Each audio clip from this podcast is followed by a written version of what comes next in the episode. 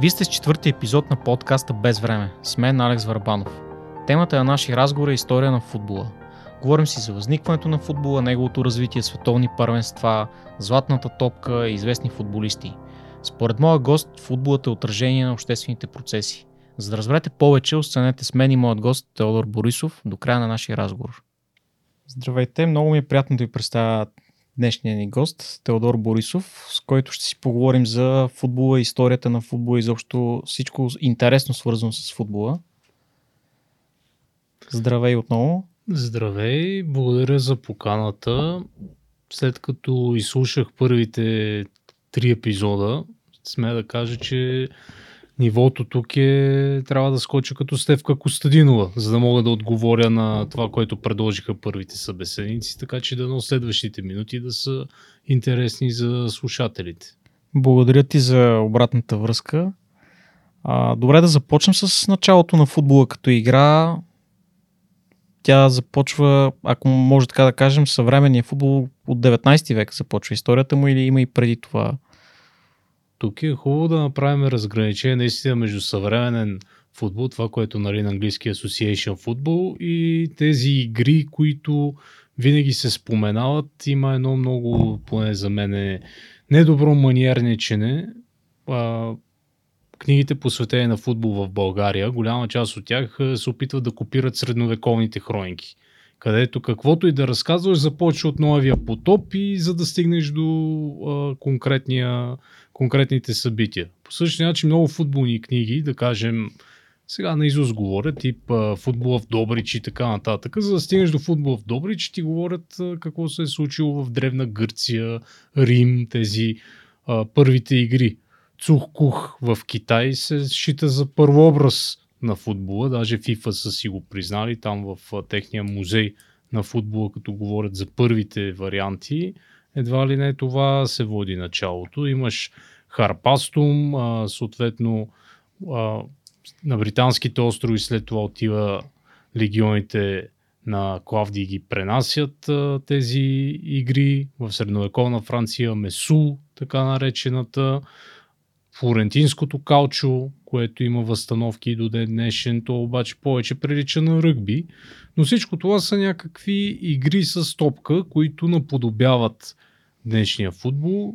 Ние за да имаме един конкретен спорт, оформен в съвременния му вид, трябва да има правила. И наистина това се случва 19 век, но за да видим как функционират нещата, трябва да си зададем въпроса къде точно е възникнало всичко това и отговора е в а, отделните колежи.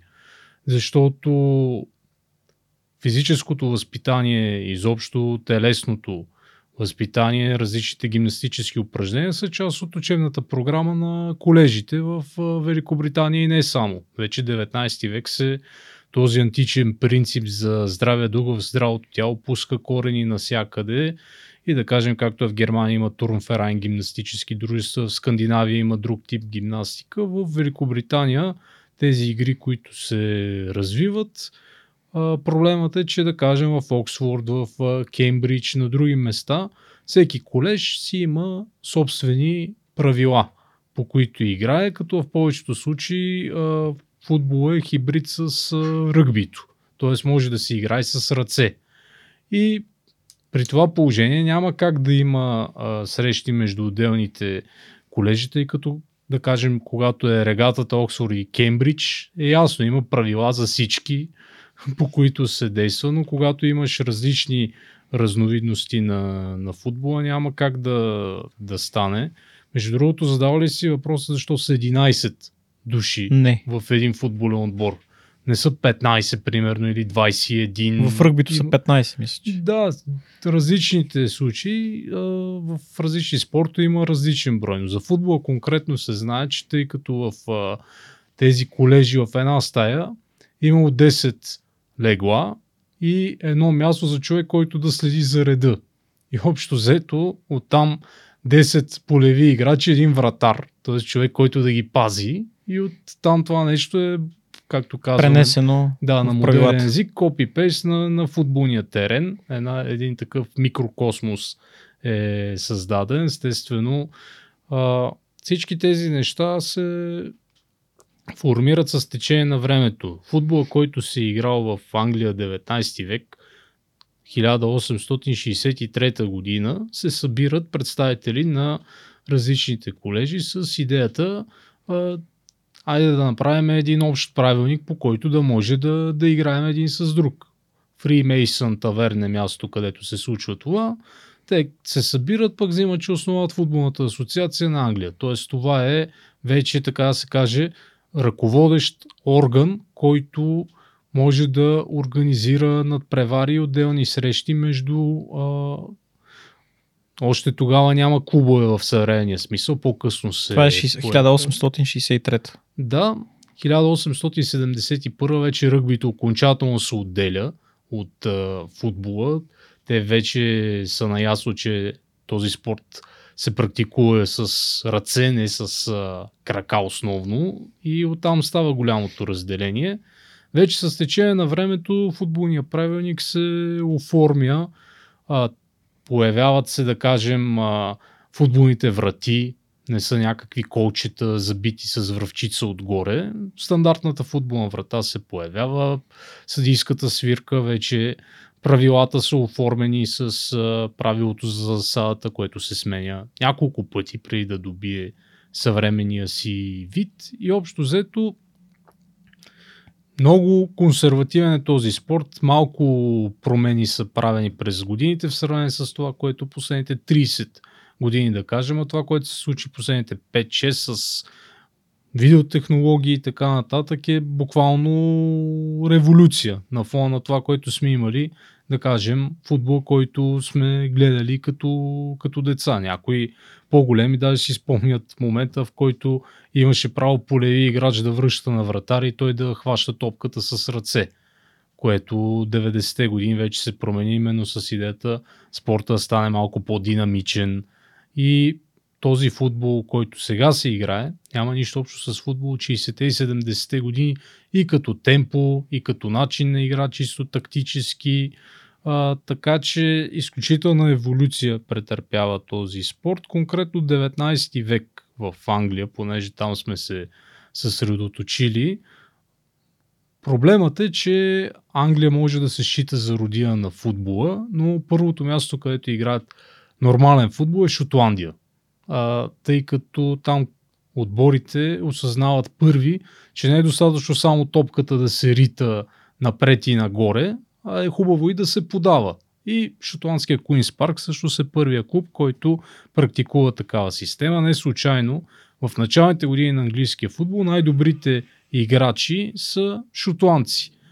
Клубовете от Северна Англия в първите години доминират тип Астън които са а, така да се каже, бащи основатели на футболната лига. Техният... Само да те върна назад с един въпрос. Ти каза, че в началото, когато са установени тези правила, всъщност не е имало тогава все още отбори. Тоест тези правила, когато ги правят, те ги правят, за да могат различните колежи, университети, за да играят помежду си.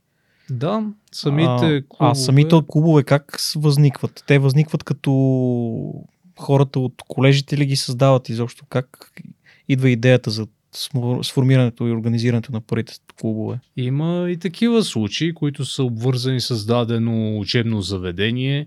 Има клубове като Манчестър Юнайтед, да кажем, като Арсенал, като Уест Хем, които са а, работнически клубове, тъй като тук вече говориме за този период, в който работниците получават а, повече свободно време, а, съответно с увеличаване на тяхното възнаграждение. Вече не е онзи Дикензов а, момент, който нали, от сутрин до вечер работиш до, до изнемогът. Е, трябва техните работодатели по някакъв начин да освоят и свободното им време.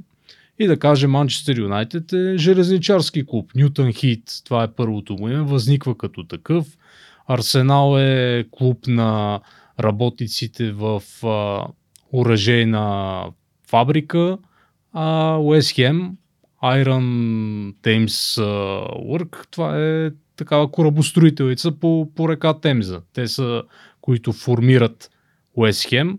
Естествено има случаи като с Манчестър Сити, ако се не лъжа, клубове, които се формират около дадена църква или около дадена религиозна институция. А, естествено има и спонтанно възникнали от а, типа на това събират се група приятели в а, даден пъп и решават защо да не си направиме клуб, но общо взето по тези способи, които вече изброих, се формират повечето клубове първоначално.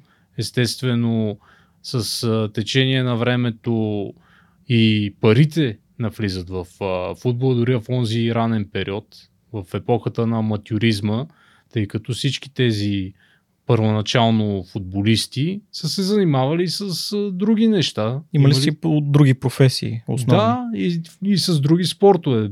Повече от половината са се занимавали с крикет, който тогава в ценностната система на, на англичаните е бил на, на по-високо ниво. Няма какво да, да, се, да си кривим душата, че футбола постепенно започва да си, да си пробива път и вече с създаването на FA Cup, на Купата на Англия, най-старото клубно състезание в света, тези клубове започват да играят помежду си. Вижда се, че предизвикват голям интерес техните мачове и тогава а, самите клубове стигат до извода, че това нещо трябва да се материализира. Тоест, те вместо една надпревара на директна елиминация да имат повече мачове помежду си. А това е първата купа, защото в Англия, доколкото знаем, две.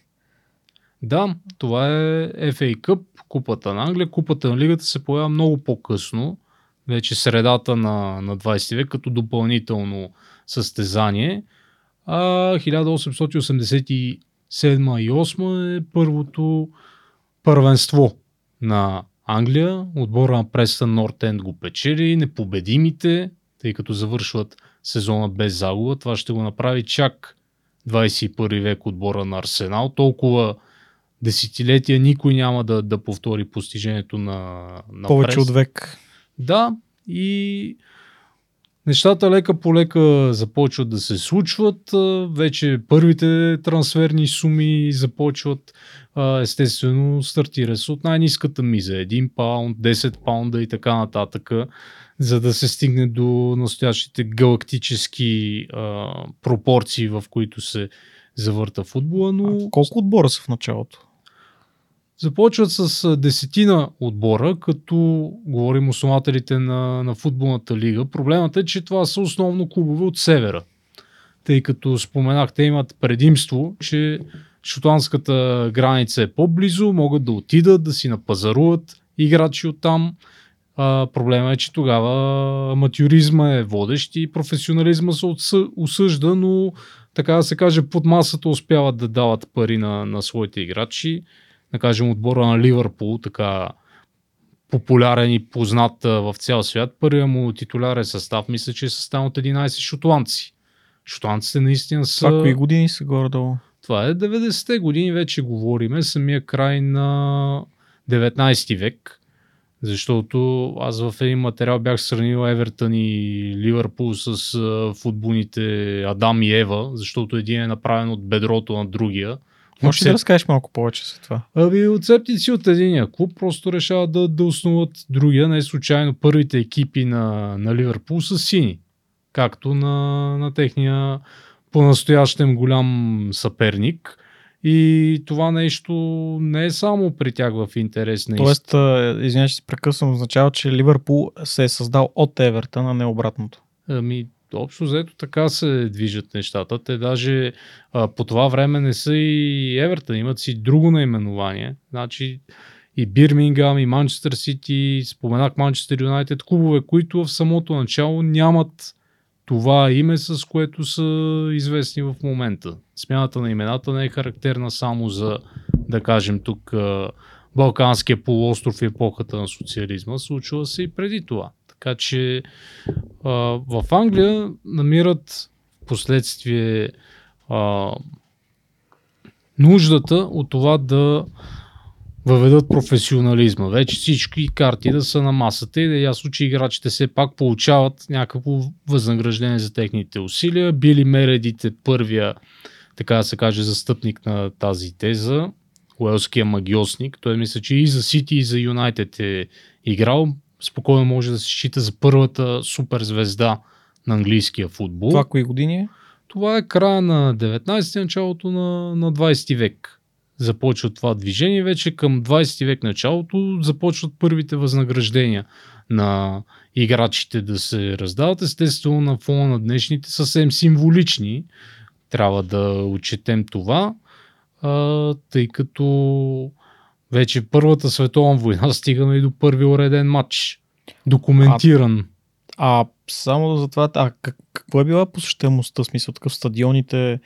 И радвал ли се на популярност до Първата световна война, така и така говорим за този период? Радвал се при това не само сред мъжете, защото ние сега а, с много умиление гледаме, че все повече жени идват на стадионите. Аз а, наскоро една книга ми попадна а, културологична история на шотландския футбол. Там се говори да кажем, че още 90-те години на 19 век има сериозно дамско присъствие и даже има случаи на сблъсъци между дами и привърженички на връждуващи отбори.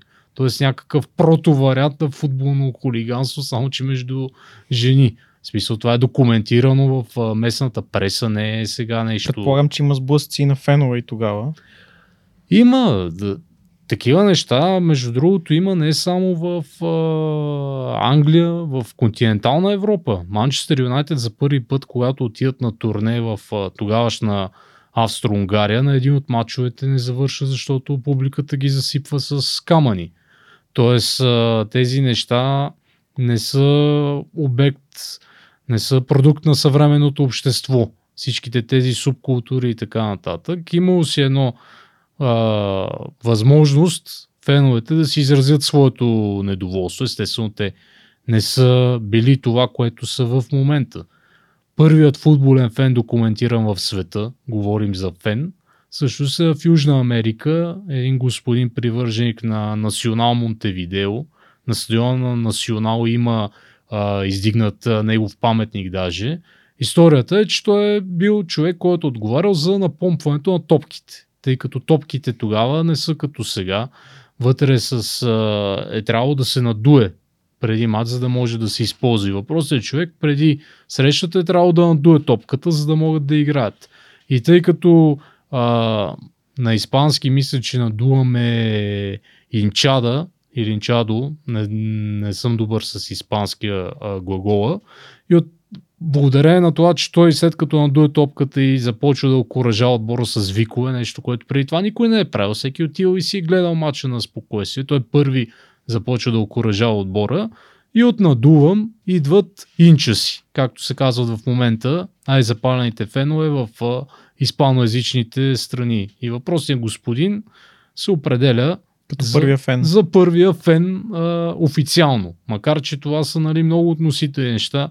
Кой може да е първия футболист, първия фен, първия съдия. Но в...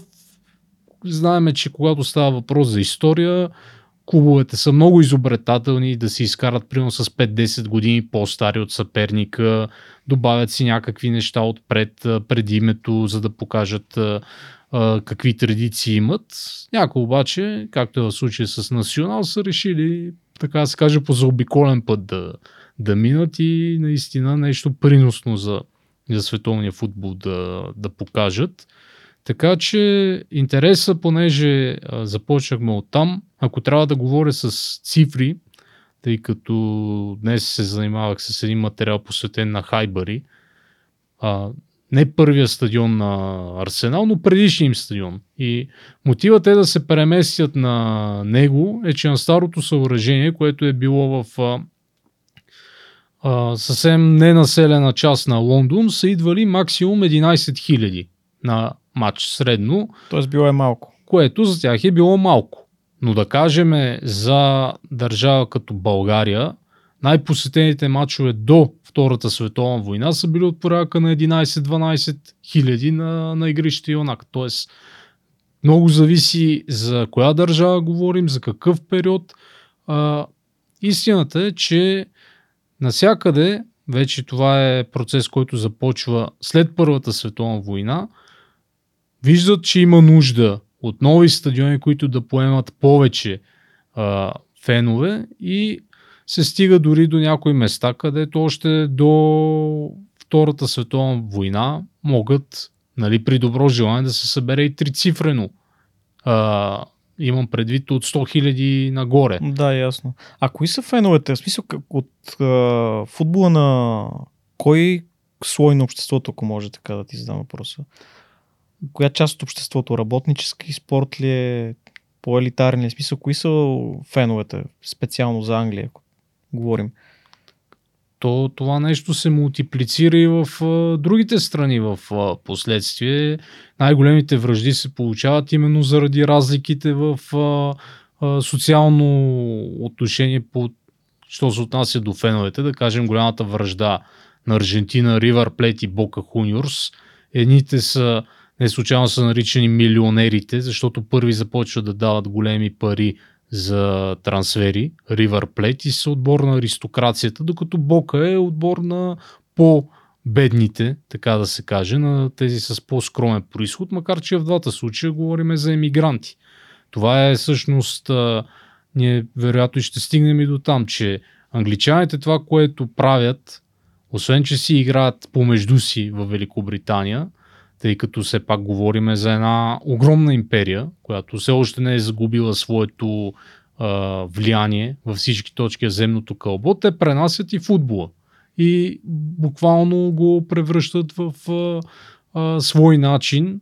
Имаш предвид като международни матчове на национални отбори или говориш за хора, които създават други клубове в... Говоря за хора, които именно създават а, клубове в съответните държави, да кажем в Испания първият клуб се казва Рекреативо Уелва и той е от работници в мините.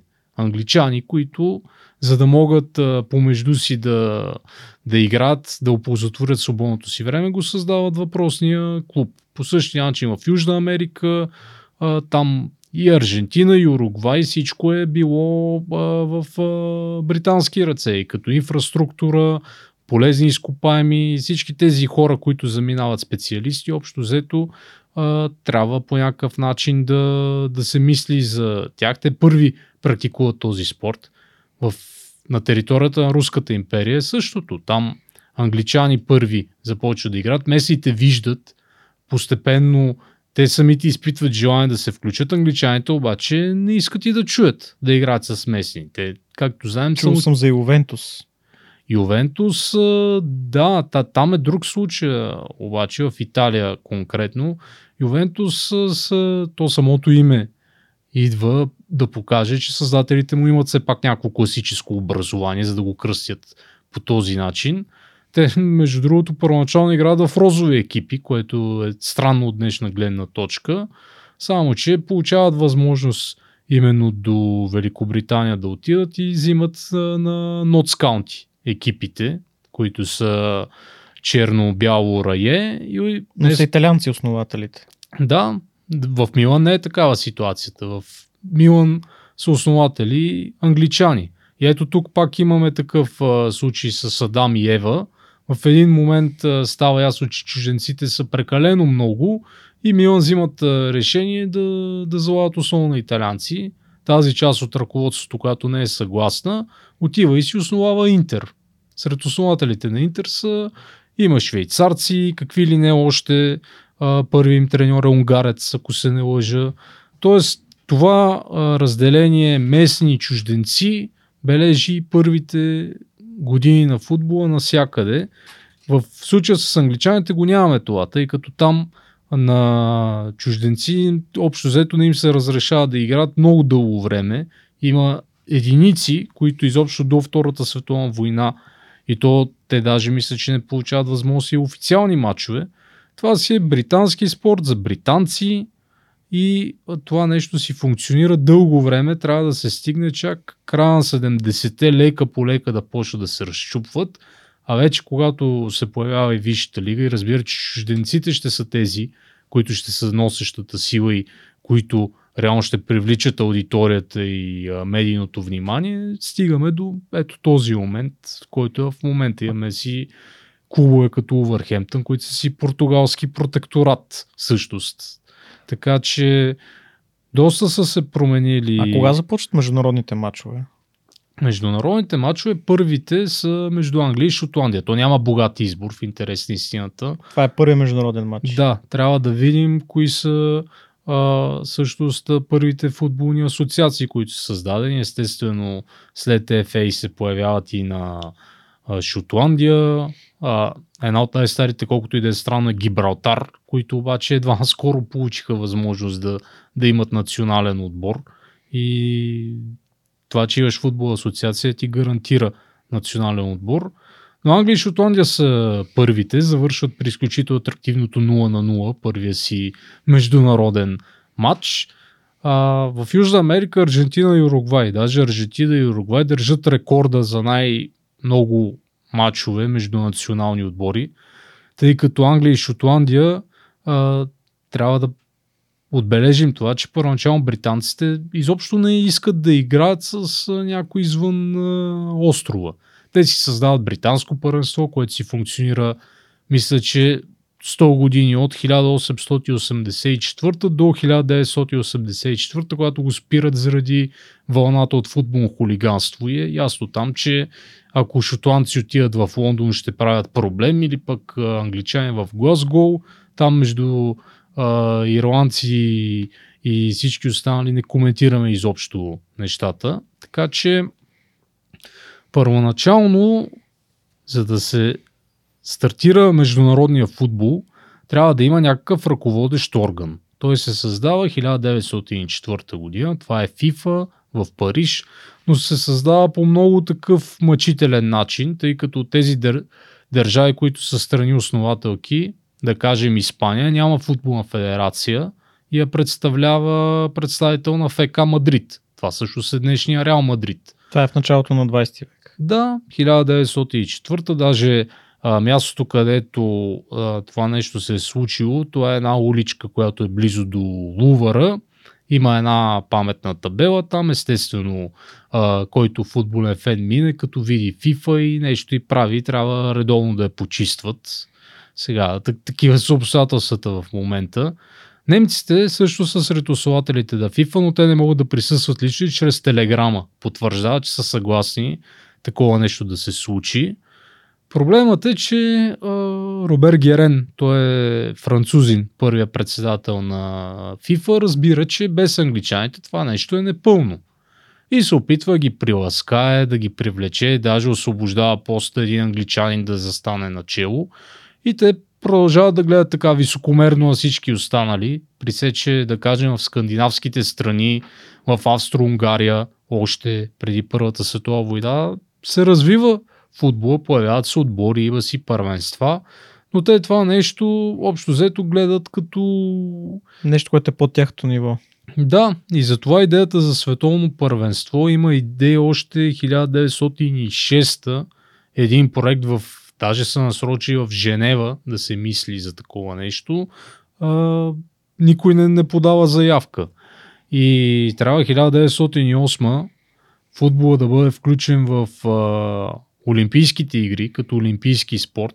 1908. Да, преди това има някакви демонстративни матчове предишните години, включително тази междинна тези междинни олимпийски игри 1906 но те не са официален турнир. 1908 се води официалното начало. И... Това е първи международен турнир за национални отбори. Аби всъщност британското първенство е първия, защото все пак, макар и а, тук е момента да кажем, ние може да възприемаме в, като политически субект Великобритания за едно цяло, но в а, футболно отношение тя си е а, няколко национални отбора. Вярно, на Олимпийски игри първоначално участва националния отбор на Великобритания. Не участват Англия, Шотландия, Уелс и така нататък. Но все пак именно британското първенство е първото подобно. Олимпийските игри идват след това. Вече си има различни регионални надпревари.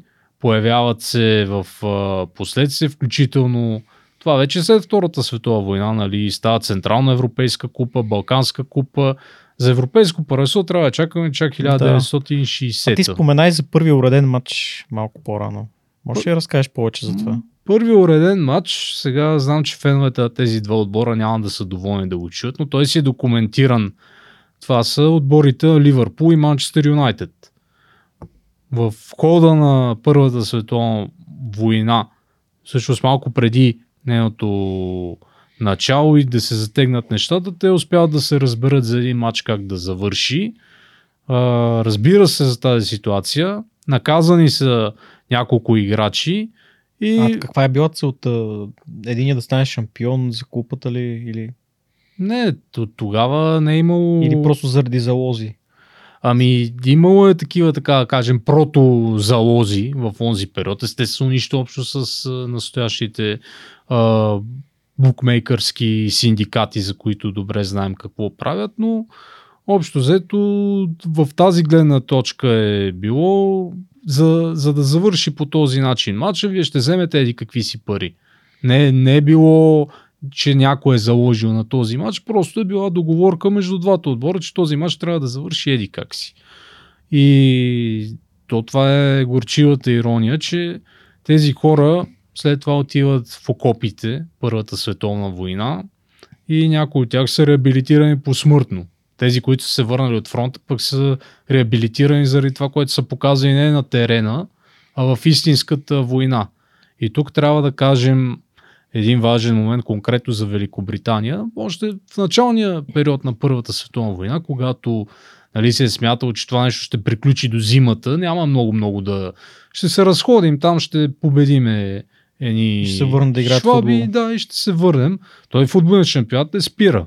Само, че вече се проточва една година, втора година и почва някакво социално недоволство да зре, тъй като се появява тази пропагатна кампания, ти записали са в армията и така нататък. Футболистите продължават да си играят и ги натискат, че те трябва да дадат пример, защото те постепенно започват да стават някакви по-сериозни и публични фигури. Трябва да отидете на фронта, като за целта се създават специални футболни батальони. Използва се това, че тези хора са заедно, познават се, има така да се каже работа в екипи и това нещо може да се ги пренесе. използват ги, като ги изпращат заедно да се бият, да воюват. Да, това от една страна е добре, от друга страна, а, както е случая с отбора на Хартс, където почти целият отбор загива. Говорим за една- шотландски отбор. Да, Хартс от Единбург. А, те са една батарея, ако се не лъжа. Не помня в интерес на истината кой номер, но по-голяма част от отбора на Хартс пред военния загива на фронта и те до ден днешен това нещо го приемат един тип гордо за самия клуб, че тези хора са си дали живота. Естествено, тези, които са про националистически настроени, не са много впечатлени, тъй като го дават реално за, за краля на Великобритания това нещо, но знаем, че в Шотландия е малко по-различна там, а, по-различен наратива и едно и също действие може да се тълкува по различни начини. А има ли това връзка с а, тази традиция, която съм виждал в Великобритания, мисля, че октомври или ноември, когато носят тези червените значки? Да, да, тези цветята. Да, Да, тъ- това между другото най-лесно може да, да се види какво е отношението на, на даден клуб, на дадена общност именно към този момент, защото да кажем конкретно за Шотландия, Рейнджърс е промонархическия протестантски отбор, които много държат на тези неща, включително когато бях а, на 2 януари на Олд Фърм. Там, освен а, знамена на кралица Елизабет, имаше и такива и на крал Чарлз вече.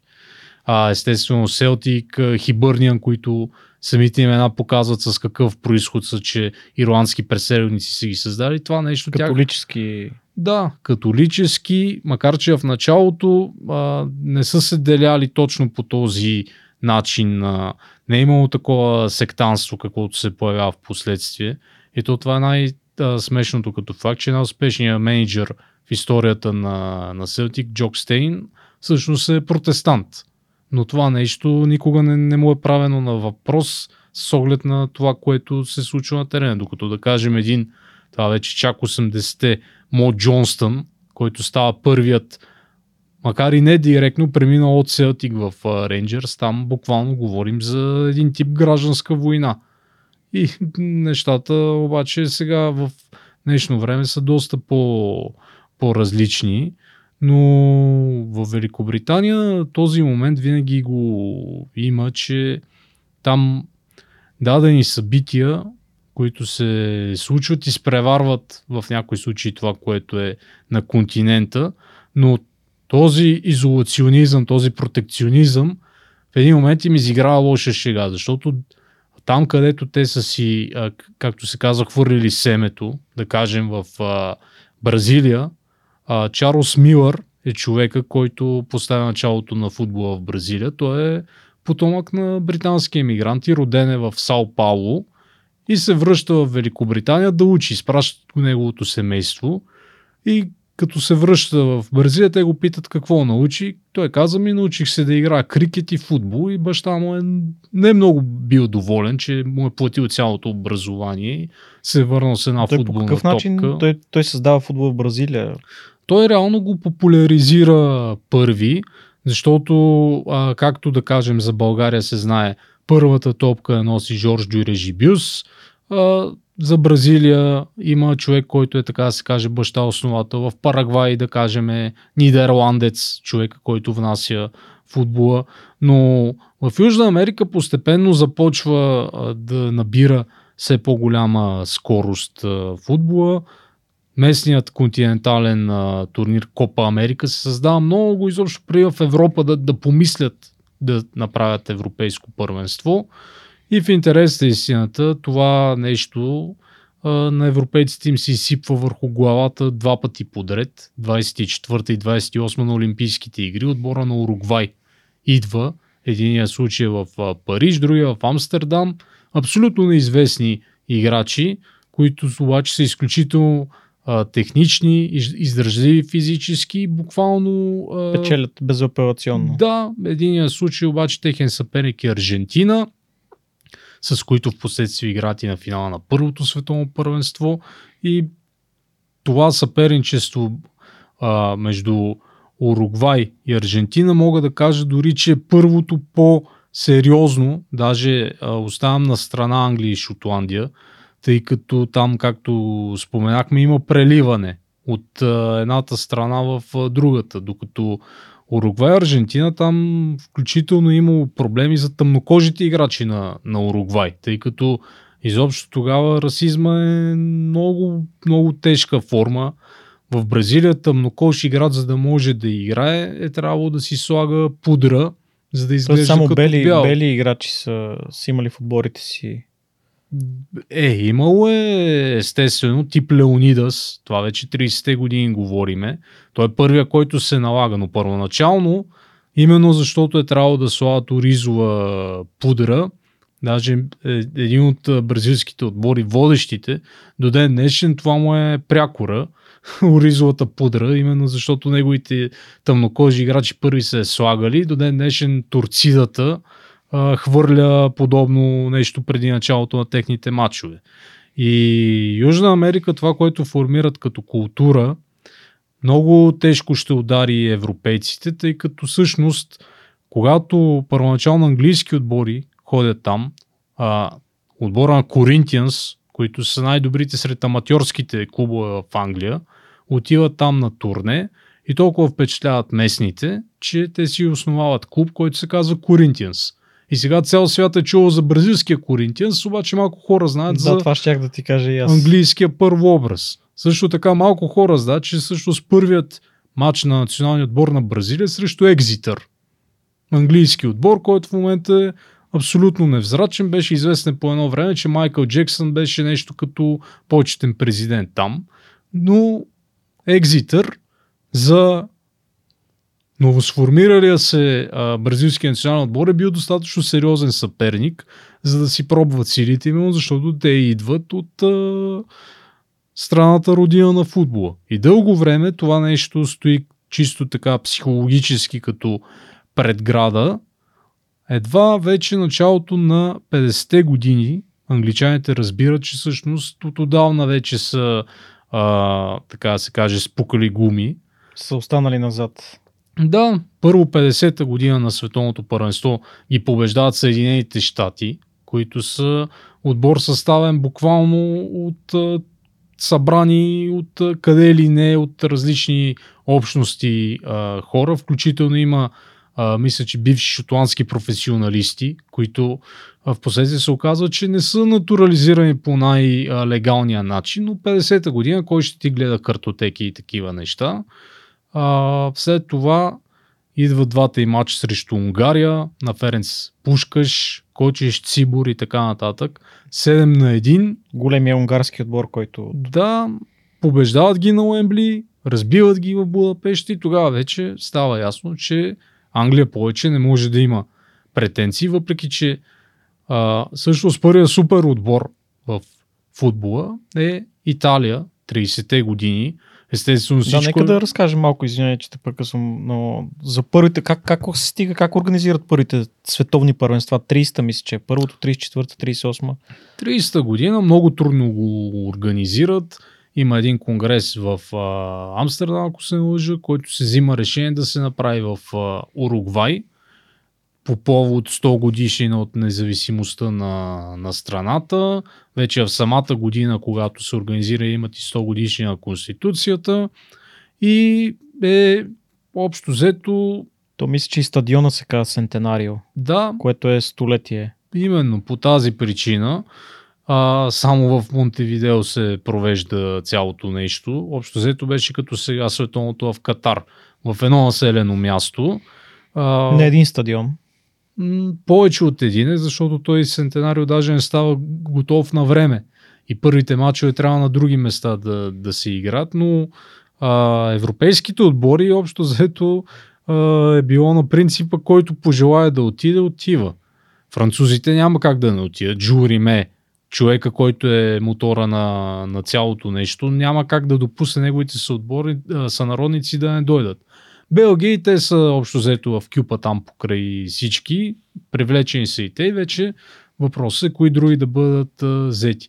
С много увещавания Югославия се съгласява да, да отиде, макар че там пък се изпокарват харвати и сърби, а, по друга линия харватските играчи изобщо не отиват, отиват само а, сърби, включително двама базирани в чужбина. И затова в момента Сърбия си възприема това участие като тяхно си. Харватите нямат отношение към цялото нещо. Колко страни успяват да отидат? 13 са общо, от Европа са 4, тези, които не споменах, са румънците. Там а, крал Карол се намесва и лично разпорежда, тъй като повечето от тях са работници в а, рафинериите, да кажем в плоещи и така нататък. Техните работодатели да им дадат отпуск за един месец, защото пътуването е било с параход. Тогава а, не е имало а, самолети, които да прелитат. Логистиката е била много по-различна Общо взето имало а, няколко отбора са били в един плавателен съд, минали са през Мексико да вземат, а, мексиканците през Бразилия взимат а, бразилците и така. Изобщо е било... Четирите европейски отбора са Югославия, Франция, Италия. А, Белгия и Румъния. Италия Белгия. Чак 34-та, 34-та се включва и то когато те самите го организират, тъй като там а, Бенито Мусолини първият държавник, който осъзнава, че спорта, по-конкретно футбол, може да бъде може... използван за политически цели. Да, това нещо го разбира и го експлуатира по изключително умел начин. Самото световно първенство 34-то организирано по перфектен начин. За първи път се дава възможност на фенове от цяла Европа да пътуват, отпускат им се намаления на билети на железници и така нататък. Билетите са направени на една гланцирана хартия да покаже нали, отношение, че става въпрос за нещо сериозно като, като спортно състезание. И а, даже се връчва отделно от а, така наречената Златна Нике, каквато е името на, на световната на победата. купа Мусолини си връчва съвсем отделна купа негова си, която естествено отива за, за домакините. Тоест те дори да не са спечелили, пак е щяло да, да си тръгнат с, с нещо. Но Италия по това време нали, всички свеждат до това, че Мусолини ги е плашил, победете или умрете. Шведския съдя се цитира на единия матч, е бил а, на посещение при Мусолини. Истината е, че Италия, Виторио Поцо е човекът, който е в основата на този успех. Те, а, първо той е бил в Великобритания известно време, заимства от а, тях, той е англофил по принцип. А, също... искаш да кажеш, че те наистина са си били най-добрите. Да, още повече ти, айде, 34-та си домакин, печелиш. 38-та е във Франция шампионата и там а, италианците са ги замеряли с домати и така нататък. А италианците тогава ли играят с сини екипи? Те играят с сини екипи. А, причината е... Да, това е интересно, защото в италианското знаме няма синьо. Да, но това е цвета на Савойската династия, която е управляваща тогава все пак про форма. Италия още е монархия, въпреки че Мусолини там коли беси. И във Франция, между другото, те за един матч, именно за да дразят домакинските фенове, излизат с черно, които са цветовете на режима. И това е първи единствен матч Италия с черни екипи. И за всеобщо неудоволствие там Италия печели отново, а печелят и футболният турнир 36-та година на Олимпийските игри. Те до ден днешни всъщност запазват синия цвят. Да, и а, ето, всички казват, Мусолини е причината. Защо Германия при Адолф Хитлер няма успехи в футбола? Те се опитват неистово. След Аншлуса, отбора на Австрия, който тогава е известен като Вундертима, отбора Чудо, а, който е 30-те години сред най-сериозните в Европа. Играчите от Вундертима се присъединяват към тези на Германия, само че очевидно не могат да, да мелят брашно. И първо 36-та са елиминирани от Норвегия, 38 от Швейцария, които а, въпреки, че си имат и те някакви традиции за тогава, е, общо взето доста изненадващо е било. И Германия трябва да стигне чак след Втората световна война, а, когато са вече на, на колене във всякакъв аспект. 54-та година в Швейцария знаменитото чудо от Берн, за да получат някакво самочувствие на, на футболния терен. Германия преди Втората световна война изобщо не е футболен фактор. Колкото Те, и да е странно. Тогава стават 54-та побеждавайки Унгария на финала. Да, и в матч, с... който, матч, който всички са очаквали Унгария, колкото и от днешна така да звучи странно, Унгария е била големия фаворит на световното. Унгария е била в рекордна серия без загуба. В групите са ги победили 8 на 3. Ясно е, че германците тогава си играли с полурезервен състав, тъй като регламентът е позволявал те да се пазят за следващия си матч. Но 2 на 0 повежда Унгария. Пушкаш не е бил съвсем здрав, но при 2 на 0 и а, цялото това, което имаме като а, информация за как е представлял унгарски отбор, обикновено отиват на 3, 4, 5. Само, че немците се мобилизират, правят си обрата 3 на 2. Естествено, а, след това се появяват всичките слухове за употреба на допинг, как този отбор повече никога не играе заедно, разболяват се мистериозно по-голямата част от него. Това вече са нали, неща, които няма как с давност от а, над половин век да ги докажем, но истината е, че футболните сили в междувоенния период от днешна гледна точка странно са Австрия, Унгария, Италия и Чехословакия. За Европа. За Европа казваме Англия са някъде там. Те, тях не ги вълнува какво се случва в Европа, говорим за Европа. И в Южна Америка съответно, Бразилия, Уругвай, Аржентина, предполагам. Да, а Бразилия даже не е толкова. Бразилия 50-та година, когато организират световното първенство, тогава е голямата надежда да стане нещо. Там... А къде е България да те върна? България е... Какво се случва тук с футбола? Може би след Първата световна война с футбола става по-сериозно се организира първенството? Футболът в България е вносна стока, така да го кажем.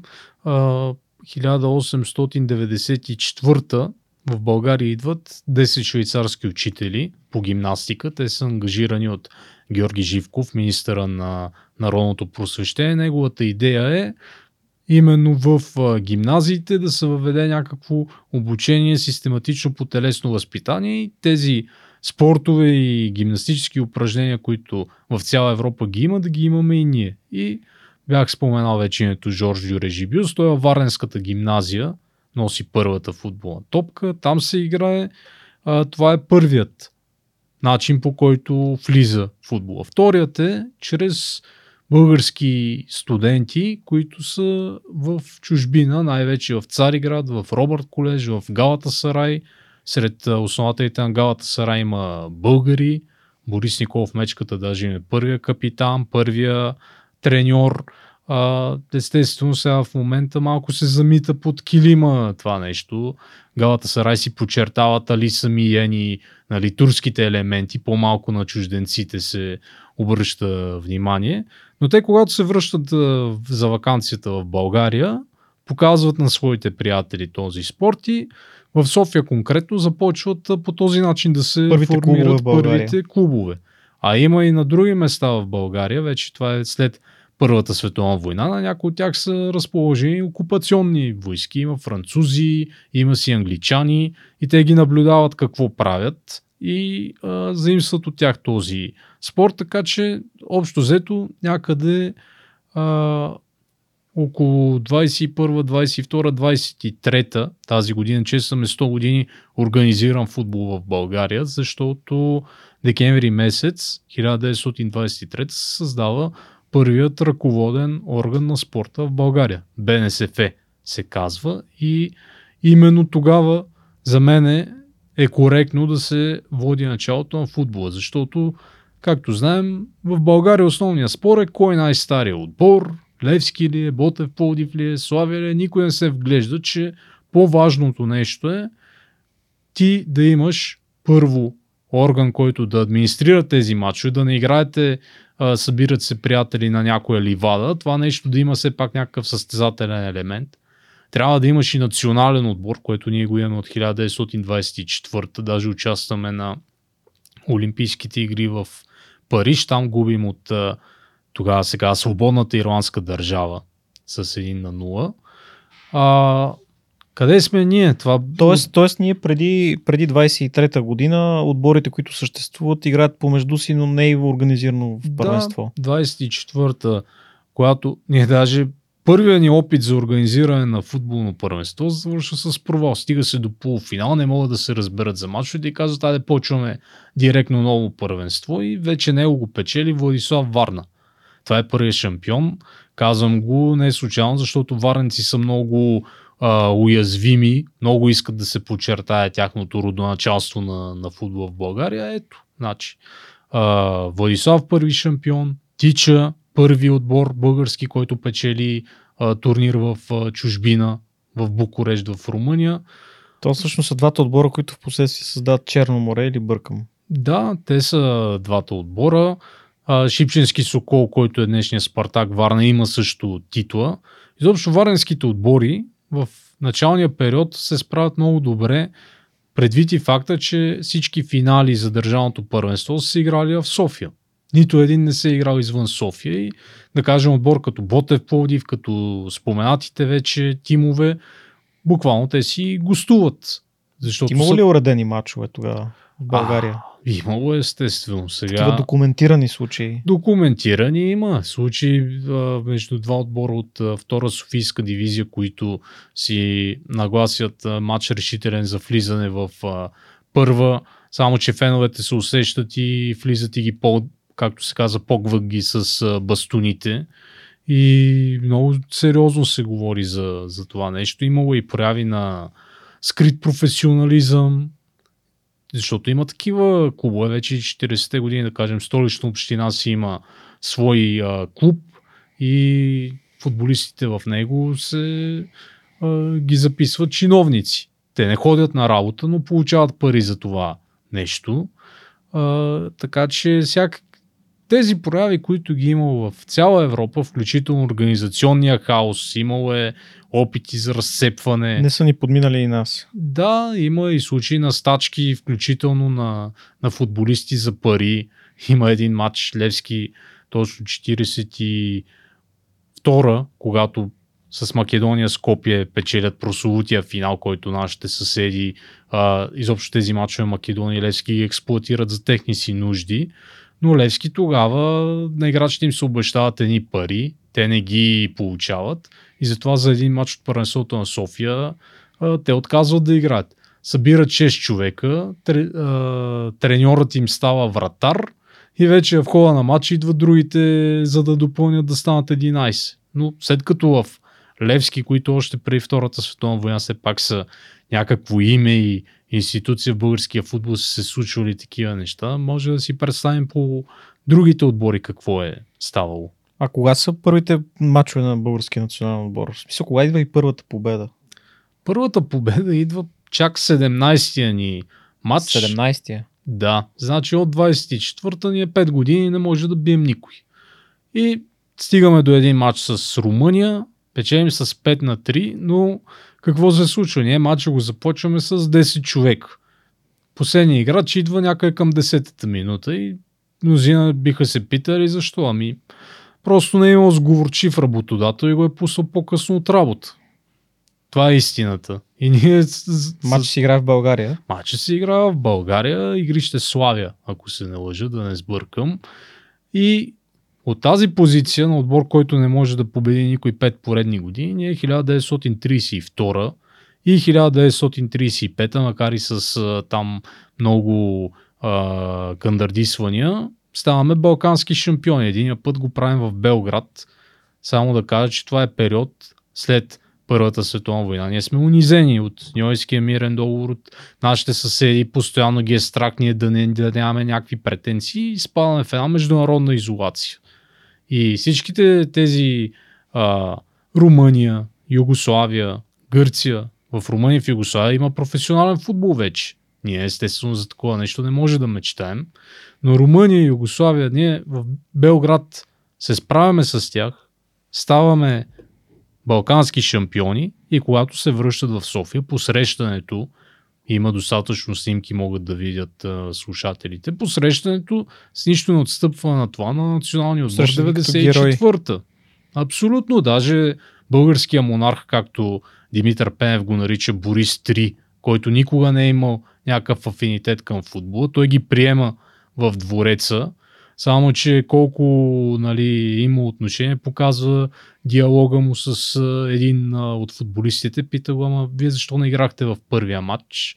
И той казва, ами имах проблем с стомаха, ядох череши и пих вода и Борис му каза, ами то в стомаха ви е станал компот, нормално е да не играете. И това му е, така да се каже, единствената документирана реплика по отношение на, на футболистите. Е, 35-та идва, открива Балканската купа, когато ние сме домаки, но там няма как. Там има и дипломатически представители а, от другите балкански царската държави. Купа, царската купа, като споменаваш за Бори, царската купа кога е създадена? Царската купа, тук е интересното, че първоначално тя се връчва на победителя в държавното първенство.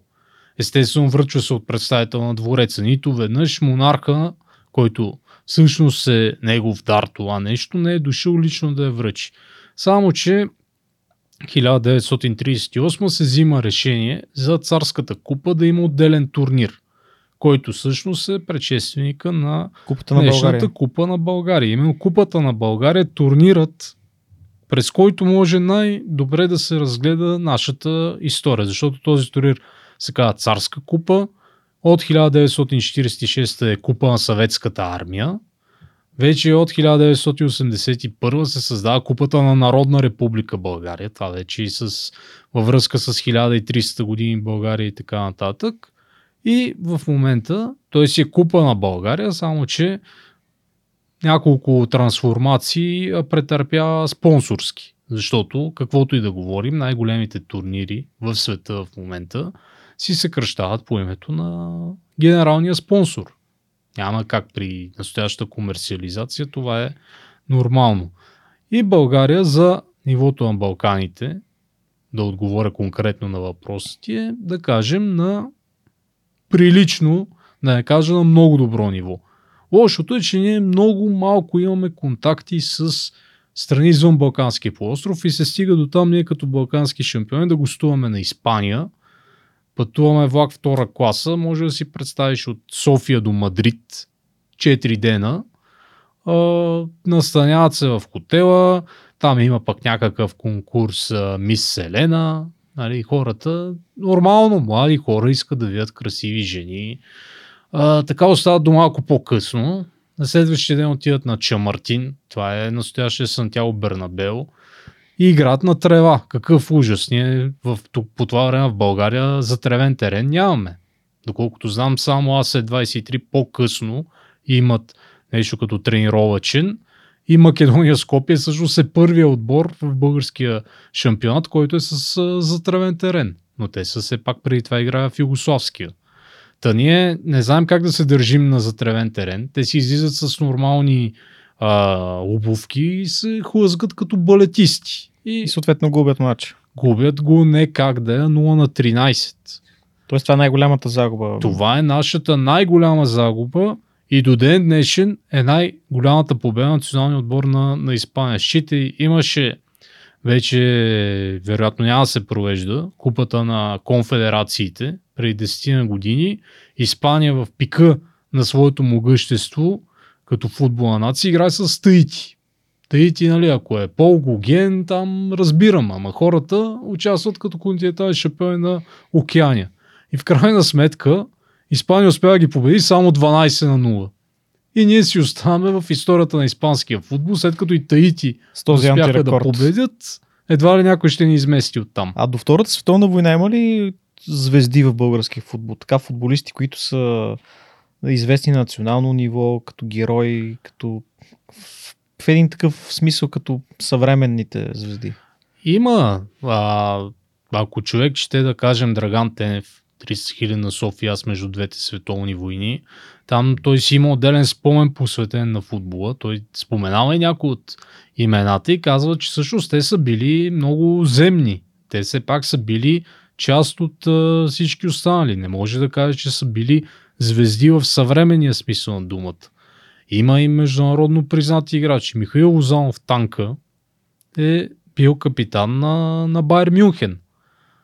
С него те печели. ти говориш за трансфери вече, че има. Ами, то не е точно трансфер. Когато някой а, български футболист отиде да учи в чужбина, той си намира там отбор. По този начин и във Франция сме имали, в Югославия, в Чехословакия също така. Това продължава и до 40-те години. Та Михаил Лозанов танка и до ден днешен негова фотография може да се види в музея на Байер Мюнхен, където все пак не абсолютно всеки, който е носил една минута екипа, може да, да му се открие лика. Естествено имаме и такива, които са на национално ниво. Сега да не... Ще пропусна, някои ще се сърдят. Въпросът е, че има. Има Славия, имат едно турне, тъй като разбрах, че си славист и за Славия искаш нещо да чуеш. Славия може да се каже първото успешно българско турне зад границата. Те отиват да играят в Италия. Това кои години? Това е 27 година, ако се не лъжа, Вестник Спорт. Тогава главният редактор Иван Сълвелев им организира това турне. Те играят с Наполи, с Рома, побеждават ги, побеждават Наполи, стига домат с Рома, които са тъкмо формирали се по това време. Стигат до Рим, даже получават възможност за аудиенция при папата. Това е първия футболен отбор, който е прият от Свети Отец. И те, а, общо взето, при се, че споменах Италия какво е, аз още не са си изиграли световните първенства, не се знае, че това ще бъде водещата сила. Так му се, ще се приеме там хартата от Виареджо, който ще ги направи професионалисти.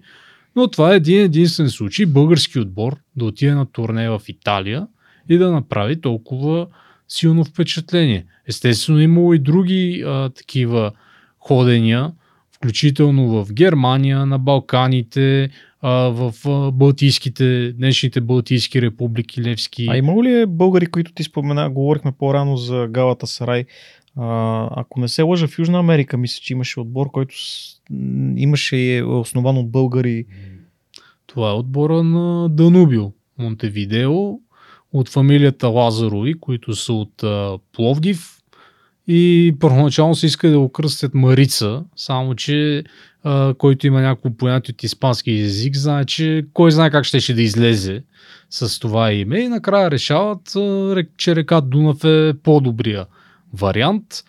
И всъщност те са хората, които братята Лазарови, те в последствие заемат и президентски функции, някои от тях и мисля, че в началото играят, но това е първият изцяло, така да се каже, отбор основно от българи. Вече след Втората светова война имаме отбора на Макаби Яфа. Това вече са български евреи, които отиват в И двата отбора в момента са, все още съществуват. Аби Макаби и Афа в един момент го закриха, след това отново го създадоха. Там е Макаби и Кабилио, мисля, че е втора лига на, на Израел се подвизават.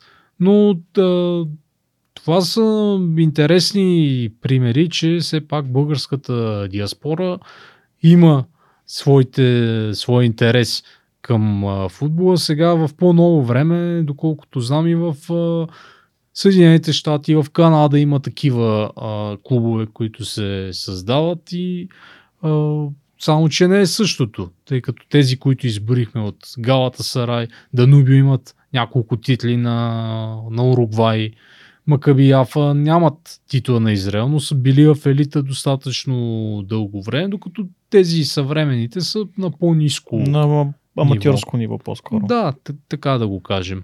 А какво става с футбола? Да споменахме световните в 50-та, 54-та. Как тръгва футбола след Втората световна война? Войната съответно прекъсва играта. По време на войната мисля, че има няколко матча, така, които се водят под... Част, от, в част от Европа се играят няколко матча. М, Не само няколко мача, играят си се първенства, Говоря турнири. за държави окупирани от Германия, имах предвид. Е, при нас а, си се...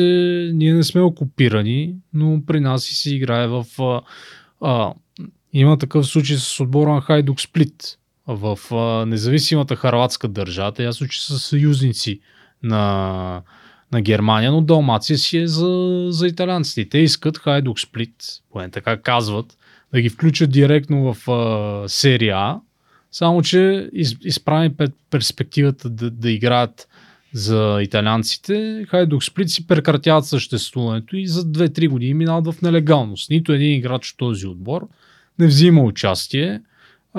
Последствие те са отбор на Югославската освободителна армия.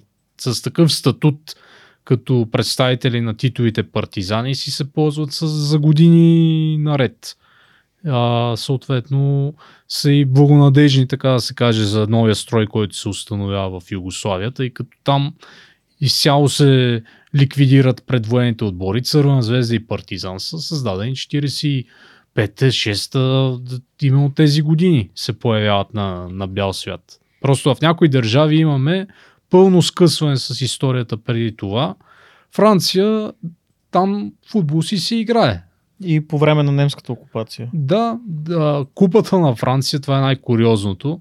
Това е турнир, който от самото си създава началото на 20 век една единствена година не е завършил. И това не е Втората световна война, а началото на 90-те години, когато на единия полуфинал става трагедия в Бастия, има загинали хора и просто решават да няма финал в тяхна памет. Но Втората световна война, естествено Швейцария също си те няма от какво да се... Или Португалия, Испания. Испания имат една дупка, която е ясна на какво се дължи 30-те Гражданската война. години. Но 40-те вече всичко си е а, както трябва там. Така че а, след Втората световна война обаче идват а, вече Съветския съюз, тъй като преди това те не са членове нито на МОК, нито на ФИФА, нито на УЕФА няма. УЕФА има чак 54-та година. Но те не са участвали в международното спортно движение. Общо взето ситуацията е била както сега. Ако някой посмее да играе с тях, може да има санкции и са се чудили откъде си търсят съперници. Когато те се появяват вече, ситуацията, естествено това противоборство, студената война се пренася на футболния терен, въпреки че в а, сокъра Съединените щати не са фактор, както да кажем, баскетбола и другите спортове, където имат съперничество с Съветския съюз, но го има този момент, да кажем, Олимпийския футболен турнир, защо от 52 година до 88 почти винаги се печели от представители на източния блок, с съвсем малки изключения. А, всъщност, дупката в този правилник да участват само аматьори позволява социалистическите страни тези футболисти или спортисти, които се водят на работа към някое предприятие, да всъщност, бъдат представени като аматьори. Да бъдат представени като аматьори, те си водят нормален тренировачен процес и особено в началните години, реално когато имаме, да кажем, Съветския съюз срещу Югославия, това са сега националните отбори.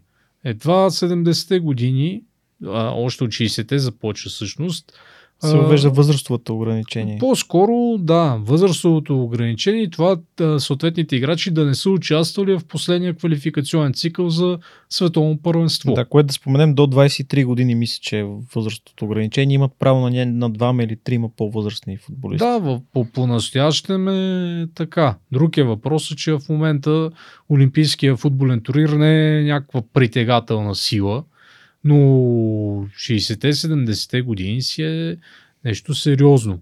Макар, че вече световното първенство, което започва да става фактор, това са 50-те, 60-те години, вече а, развитието на футбола върви паралелно с развитието на света, защото ти за първи път световното първенство ти става телевизионно. След това, това кое световно е? За първи път изцяло 66-та година в Англия. Говориме за предаване на живо на мачове. 70-та година вече е кулминацията, защото първо за първи път цветно изцяло се показва и също така за първи път програмата на първенството започва да се съобразява с телевизионната аудитория. Защото в, в Мексико има някои матчове, които се играят буквално на обяд. Мексико 70-та имаш пред. Да, 70-та година, за да могат да ги гледат в Европа, те ги карат да играят в най-голямата жега. И тогава за първи път, така да се каже, се поставя на изпитания а, възможностите на... А преди, 60, преди 66-та, световното 62-та, мисля, че е в Чили. Да. Тогава как се... Не, не се е отразяло пряко предаване, но е имало все пак, предполагам, някакви като репортажи или... А, със сигурност. Но ето ти, понеже много добре насочи въпроса. 62 година България за първи път участва на световно първенство. И ние... Класираме се след квалификации. Да, един реша, решаващ плейоф срещу Франция в Милано. Печелим гол на Димитър Якимов. Голяма радост, защото Франция на предното световно първенство правят фурор 58 и ние ги елиминираме. А За... защо играме в Италия, извинявай?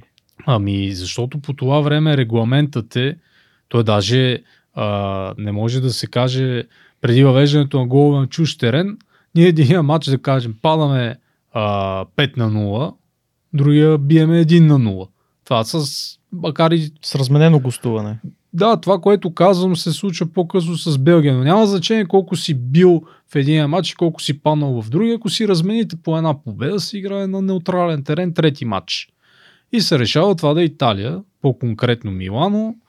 Там побеждаваме, отиваме на световното първенство, правиме един хикс 0 на 0 с Англия в последния матч, който на три различни истории на английския национален отбор съм чел, че това е най-грозният матч в историята на Англия как сме успели да го постигнем, не ми е ясно.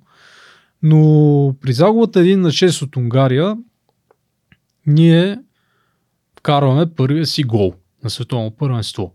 И ако попиташ, то вече за съжаление мисля, че не остана кой да питаш, но при живе, когато участниците в този матч са били питани, кой е автор на гола, всички казват Георгия Спарухов. Само, че в протокола на FIFA пише Георги Соколов. Защо? Защото човека, който е следял за матча, не е обърнал внимание, че има разлика между номера, който е дан в предварителната картотека и номера, който получава самия футболист. С всички снимки се вижда, че човекът, който би трябвало да е с фланелката на, на Спарухов е Соколов. Само, че го го вкарва Гунди. И тъй като това нещо фигурира в протокола на FIFA, БФС са правили постъпки а, включително свидетелства на, на футболисти, които са участвали в този матч.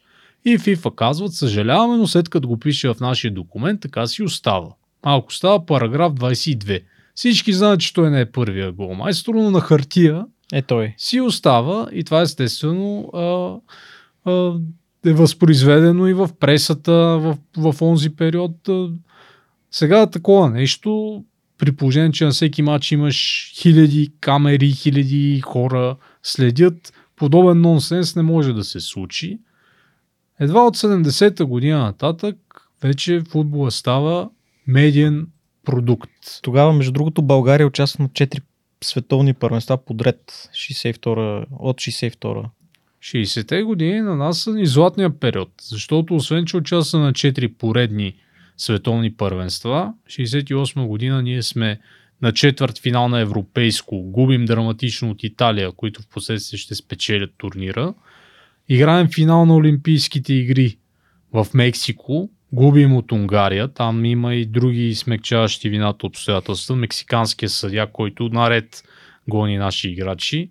В един и същи сезон ЦСК и Слави играят полуфинал в европейските клубни турнири. ЦСК играе с Интер, губи трети матч, Слави играе с Глазго Рейнджърс, по хронология Слави е първия, който се е класирал. Кои са съответните турнири?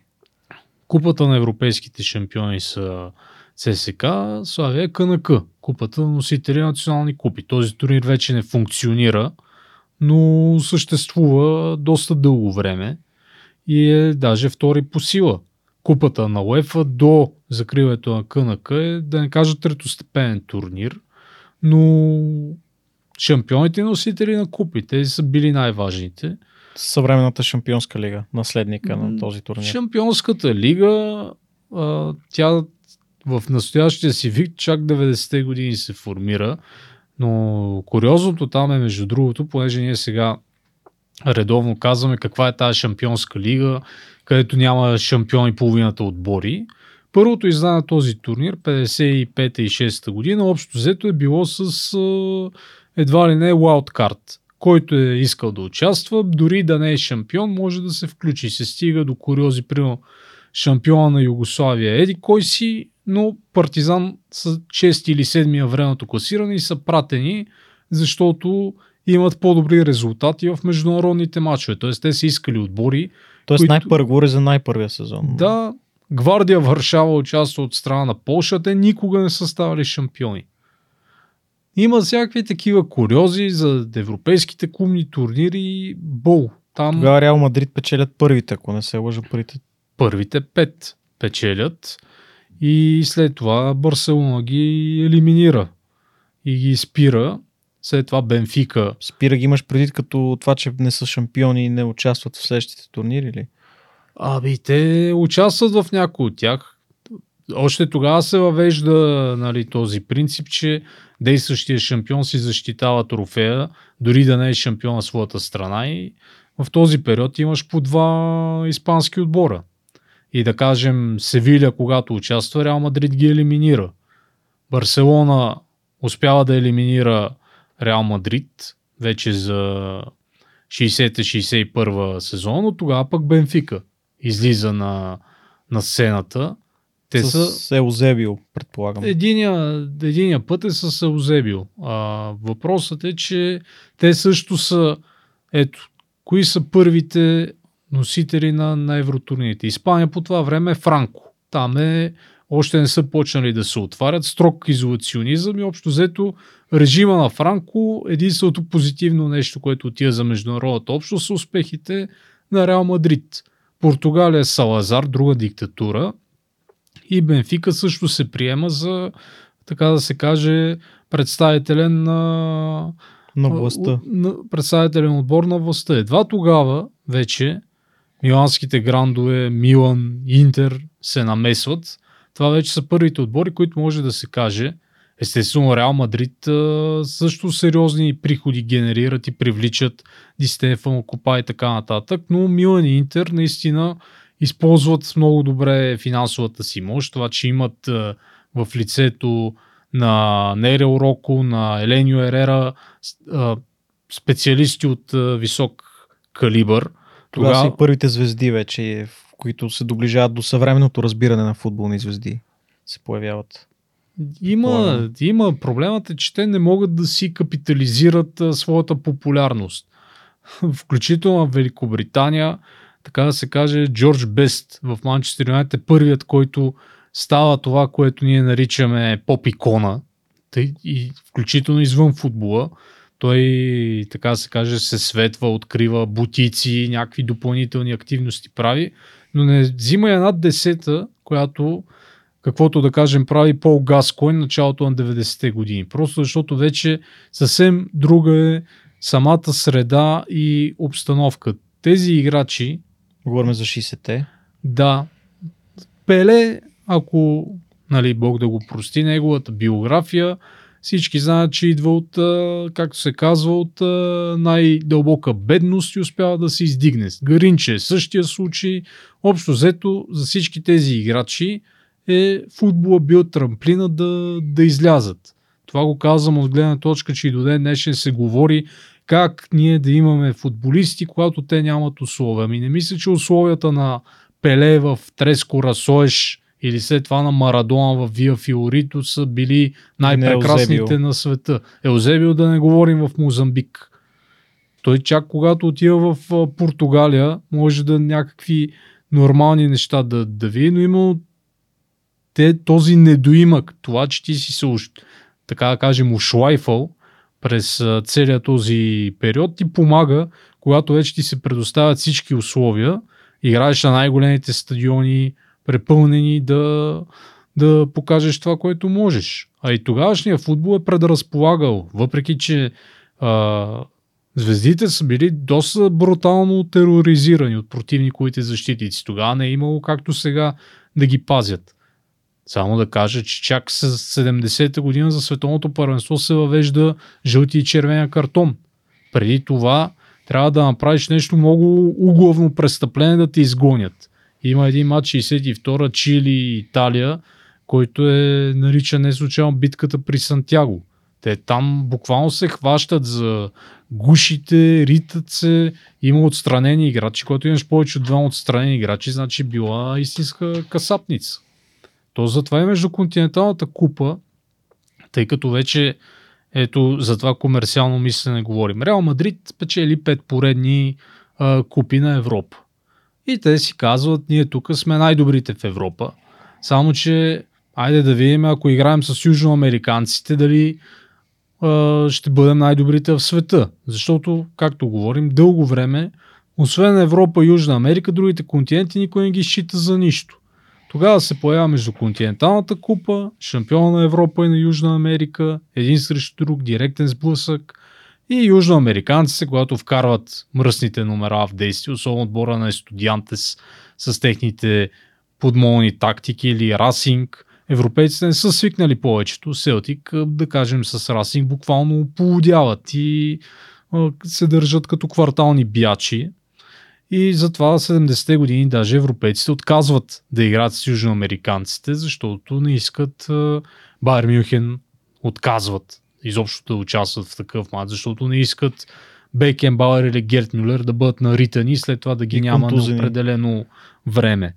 И това нещо цялото се а, развива до там, че вече 80-те години дълго време европейците а, приемат ролята на на англичаните. Гледат на южноамериканците като на някакви там животни, които единствената им цел е да, да ни контузят. Въпреки, че говорим все пак и за Бразилия, не може да отречем, че техният национален отбор, който има най-много световни титли, национален отбор, играе доста техничен футбол по времето на Пеле. Именно, между 58 и 70-та те от 4 възможни печелят 3 сега. Друг е въпроса, 58 наистина успяват да впечатлят всички. 62 има един много такъв деликатен момент. След контузията на Пеле, още втория матч, до края на турнира той не играе. И в полуфинала Гаринча бива отстранен от, от игра и не трябва да играе на финала. Само, че буквално а, от бразилския щаб се примолват на организаторите, той да вземе участие срещу Чехословакия и изтъкнатите мотиви са и чисто така да ги кажем, маркетингови. Че едва ли не, ако Гаринче играе на финала, то финал няма кой го гледа. И се стига до там, че организаторите клякат. В смисъл замазват там положението, че едва ли не съдята не бил видял добре и отменят наказанието. Което си представям в днешно време да стане най-добрият играч на съперника, получи червен картон, не играе на И финала. да се направи такъв компромис. И да се направи компромис. Чехословакия, чието селекционер тогава Родов Витлачил, 4 години по-късно начало на България, само да кажем, Чехословакия са били в правото си да недоволстват, но нищо не казват. И даже имат добри шансове да стигнат до крайния успех. Там вратаря Шройф малко ги проваля, но това е друга тема. 70-та вече си е Бразилия в техния разцвет. На най-неприятните условия за игра показват изключителни неща. При се, че преди турнира доста скандали е имало там. Смяна на селекционера, Марио Загало идва, успява да ги направи световни шампиони, но от 70-та насам, с изключение на 82-та, когато Италия с хетрик на Пауло Роси ги елиминира, може би 86-та, Бразилия, техният стил на игра, общо взето е бледа сянка на това, което са тези отбори на Пеле. То си върви и до сега като клише, както като клише си върви Италия, че е Катеначо, въпреки че видяхме на последното европейско първенство, че спечелиха с доста атрактивен футбол. Но и до ден днес, ако спрем 9 от 10 човека на улицата, да кажат коя е първата им асоциация за Италия, ще кажат Катеначо. За Бразилия ще Дефанзивен футбол. да, за Бразилия ще кажат самба, атрактивен футбол и така нататък. За Германия ще кажат най-вероятно борба до края. Изобщо има си едни такива устойчиви стереотипи, които си вървят.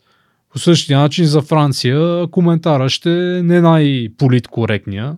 За съжаление, вече на всеки голям форум това е като, така да се каже, претоплена манджа, колко от а, тези играчи са французи, нищо, че 90% са родени във Франция, те продължават да си питат някои хора.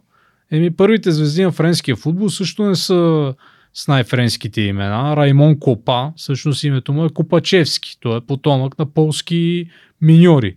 Жус Фонтен, вечният рекордьор по, по голове, е роден в Марокко, да кажем. Платини от италиански происход и така може за всеки един да извадиме, че някъде, Да, те. някъде си е дошъл. Но Как се появява златната топка?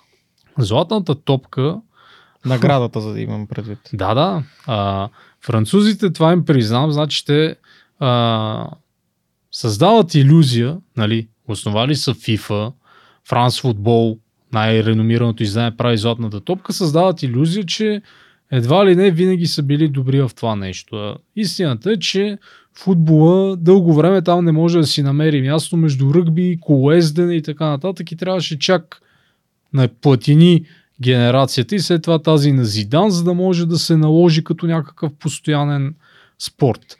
Появява се, както купата на европейските шампиони, Габриел Ано от екип решава, трябва да се направи турнир между шампионите. Не може Улвърхемптън бие Хомвет и казва, ние сме най-добри отбор. Ами победете Реал Мадрид и тогава ще кажете, че сте най-добрите. Златната топка е по същия начин. Трябва да има една анкета, която да определи най-добрия играч в Европа. От Почер... европейски происход. Да, за съответния сезон. И първата я дават на човек, който е почти 50 годишен, Стенли Матиус, който нищо не е направил за съответния сезон, но му е дава така да се каже за цялостен принос, символично. И оттам нататък вече почват тези борби, нали, а, съответно, ясно е, че тази награда си има съответно и маркетингова стойност. Защото като влезеш в музея на Ювентус и им видиш всичките златни топки на техни играчи или на Реал Мадрид, разбираш за какво е цялата тази борба. Защото казваш, ето този играч игра за нас и взе златна топка. Тогава се появява, ние още началните години имаме в десетката Иван Колев, първия българин, Казвам го сега, защото дълги години незнайно защо вървеше като информация, че Георгия Спарухов е първия българин в десетката. Още в първата анкета Иван Колев е там. И Петър Жеков, и Стефан Бошков са били сред тези, за които се е гласувал. Даже 90-те години след Христо Стоичков имаме такива. А, Бълъков мисля, че едната година попадаше с Десетката. висок резултат. Да. Естествено сега в момента нямаме и в разширения лист, но това е друга тема, нали? Въпросът е, че златната топка чак 90-те години Се позволява, вече се позволява на неевропейци. да, и първия, който става, е Джордж Уея. Съвсем нали, символичен човек, който никога преди, никога след това ще участва на световно първенство. В момента даже е президент на своята страна. Мисля, Но- че беше Либерия. Да, Либерия е неговата страна и а, 94-та, без да, нали, да, да се правиме на интересни, ако участваха играчи извън Европа, ясно, че щеше да спечели Ромарио, не Стоичков. Ясно защо. Бразилия, световен шампион и така нататък. Стигаме до куриози. 86-та година златна топка печели Игор Беланов от Съветския съюз заради един-два добри изиграни матча на световното. В същото време в анкета за футболист на годината в Съветския съюз печели Александър Заваров. Беланов е втори. Тоест ти си най-добрият играч в Европа според Франс футбола, в собствената ти държава си втори. Си на второ място. Сега и в по-ново време имаше такъв случай. Една от златните топки на Кристиано Роналдо, спортист на годината в Португалия беше Руй Коща. Само, че не футболиста, а един колездач го беше изпреварил. В смисъл, след като и в Португалия в един момент им беше писнал от Роналдо или смятаха, че нямат чак така стоеност всичките тези а, отличия, просто наблюдаваме една девалвация на тази награда, особено когато обединиха с наградата за футболист на годината FIFA. Те след И- това мисля, че пак отново ги разделиха. Да, ба, самия Франс футбол, тъй като и това е важно. Ние сега хубаво очертахме кога почва телевизията, кога почват медиите.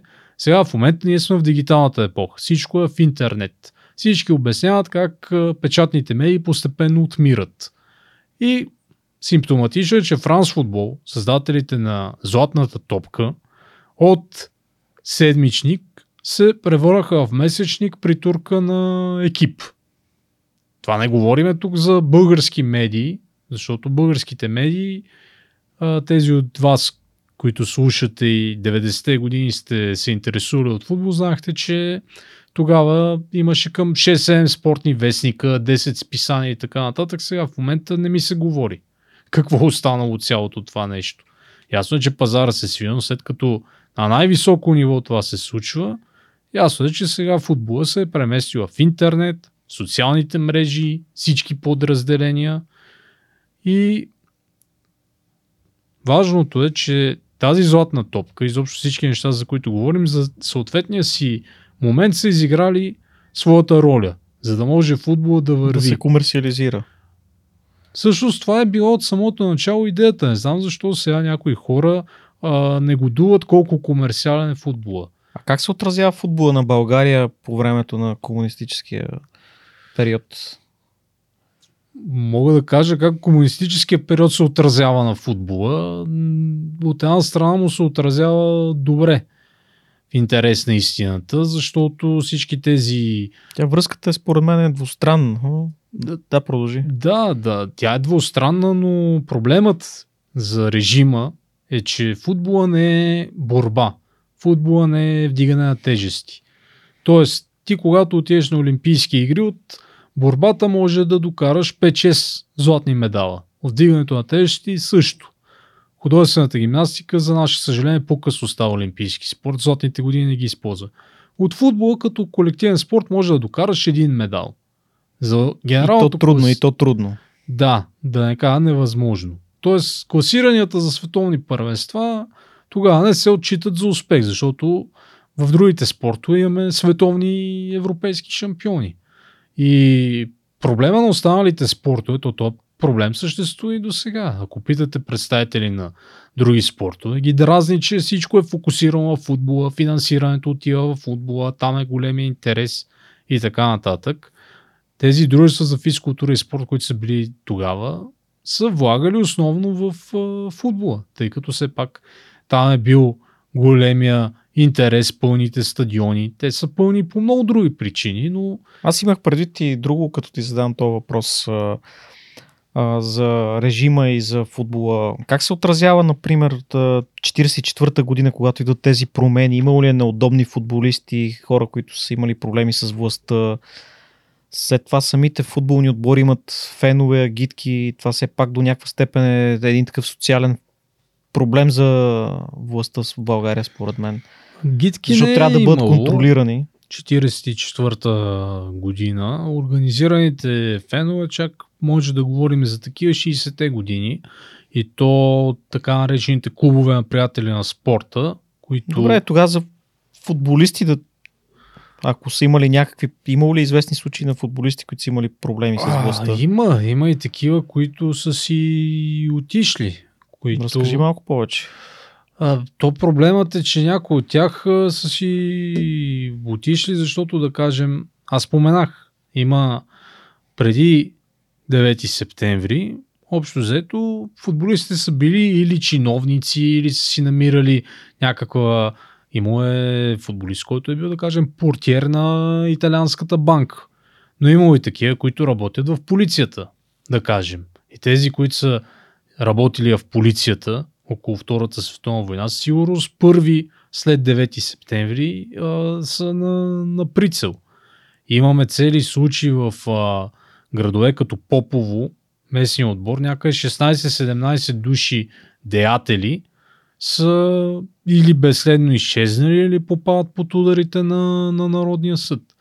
Това става въпроси за а, футболисти, които са в глобален план национали. Мисля, че Тодор Дермонски беше един случай, който обаче след две години е оправдан. Но всички добре знаеме, че ти веднъж минали си, така се каже, сложено ли ти е клеймото, няма, Няма връщане назад. няма връщане назад. Естествено, в а, социалистическа България е имало случаи на хора, които футболисти по една или друга причина да са изпадали в немилост. Нали, най-така обвиненията, които са били а, поведение, което не съответства на социалистическия морал. Да кажем тези играчи, които са обичали да консумират алкохол, които не са били любители на режима, а, които са били с малко по-така да го нарека чепат характер, като един Кирил Миланов, играч много голям на Левски от 70-те години, който обаче не се е разбирал с ръководните фактори и така да се каже, принудително трябва да си прекрати кариерата. Отделно тези, които са били дори най-големите звезди, един Димитър Якимов трябва да приключи с големия футбол много преди 34 или 35 години. Просто защото на някои от военните ръководители на ЦСК му е дошло, че вече трябва да се прави подмяна на състава и че той не е нужен. Тоест, по една абсолютно субективна причина, че някой някъде си е решил нещо, ти може да, да приключи с, с футбола. Освен това, то, това въжи за целият социалистически блок. Ние Нямаме трансфери. нямаме трансфери зад граница. Интереси е имало, но не са били пускани. До края Полагам, на че за към Гунди най-вече. Гунди, аз в моята книга Как цар футбол превзе България, отделна глава съм посветил на един документ, който съм намерил в архива на Министерство на външните работи, който си оферта от италиански менеджер, буквално срещу определена сума да му се позволи той да предложи Гунди на някои от отборите в серия. Което естествено не се случва. Имаме случаи на отбори от Балканите, които са проявявали сериозен интерес и са били готови да извадят пари, но просто не е било възможно. Чак края на 70-те години започват да се отварят нещата и то пак там, където ти бъде посочено. А ти е сочено, да, така да се каже, държави, с които имаме приятелски отношения. Кипър, Малта, Гърция и то определени отбори. Да кажем в Кипър, естествено, на първа позиция Омония, защото там е отбор на левите. Няма да отидеш в Апоел, които са про-десни, да кажем. А, за Западна Европа никой не говори. Западна Европа чак вече първи Чавдар Цветков в, а, и Петко Петков в Аустрия, Виена. А, Андрей Желясков получава шанса да е в Фенор, да играе заедно с Йохан Кройф, с Руд Гулит, става шампион на, на Нидерландия. Ваню Костов отива в Спортинг Лисабон, но това вече са 80-те години. Едно цяло поколение преди това си отива без да, да помирише международен футбол. И най-доброто нещо се случва, когато вече след 89-та падат тези ограничения, когато играчите, които са формирани в тази система, а тази система, освен тези гадни неща, които споменавам, все пак има спортни училища, има някаква подготовка за тези, които се развиват с високото спортно майсторство, т.е. те имат някаква основа тези хора. И то не е само в България. В целия източен блок, когато пада а, режима и минават към демокрация, тези, които са се формирали при старата система, отиват в големите европейски отбори. Там вече се научават и на професионализъм и може да видим сами, че Резултат. освен България 90-те години, харватите първото им силно поколение тогава, румънците имат солиден отбор, а, изобщо източна Европа, чехите имат финал за европейското 96-та. Изобщо всички, малко или много, успяват да, да се възползват от този преход и вече чак от началото на новия век, така да се каже, нещата се нормализират и виждаме, че с изключение пак на харватите, където там е съвсем друга причината за това нещо, тя е, може да бъде повод на съвсем друг разговор, но в цяла източна Европа изведнъж секна. И нови поколения златни не идват, също въжи и за нас. Така че А нещо друго да те питам, по някакъв начин властта по времето на комунизма използва ли футболните отбори с, за с политически цели? Самите отбори не бих казал, че ги използва. Те, а, това нещо трябва да уточниме, че Все пак всеки отбор си има една, ако го споменем, примерно Левски ЦСКА, най-големите, си има една голяма маса от привърженици. така е, но тези привърженици по-скоро създават проблеми. Както е случая известния с погребението на Гунди и на Котков, колко хиляди се стичат на него и бе, за държавна сигурност ужас. Още повече, че това е отбора на МВР. Реално. Левски Спартак вече, когато се обединят. И а, такова несанкционирано от властта събиране на хора ги плаши. И съответно се взимат мерки а, извън София по същия начин прословутия случай с Бероя, изваждането им от елита, защото посегнали на, на Ангел Солаков, въпреки че той сами отрича това да е причината, но си има обществено недоволство. В много други такива градове има и там вече местния партиен елит по-скоро използва местния отбор, нали, за да покаже, а, че съответния район колко е развит. И тези клубове извън София, тъй като ЦСК отбора на армията, Левски отбора на, на МВР, Славия е отбор на строителни войски, Локомотив е на а, железниците. Тези, които не са с подобна афилиация, търсят помощ от местния партиен елит и представят самия град по този начин и може да видим какви резултати има по това време.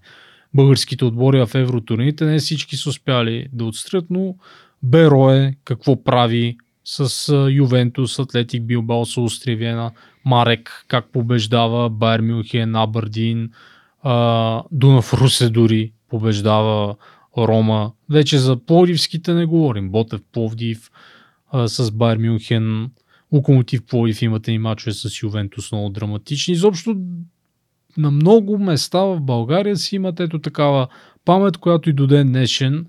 Просто тогава европейските клубни турнири нямат нищо общо с а, сега. Играе се на разменено гостуване, когато идват в а, а, източна Европа западните отбори изпадат в ужас. Манчестър Юнайтед, когато гостуват на Юри Гагарин на, на Спартак Варна, са втрещени. Казват, че и в трета лига на Англия няма такъв терен.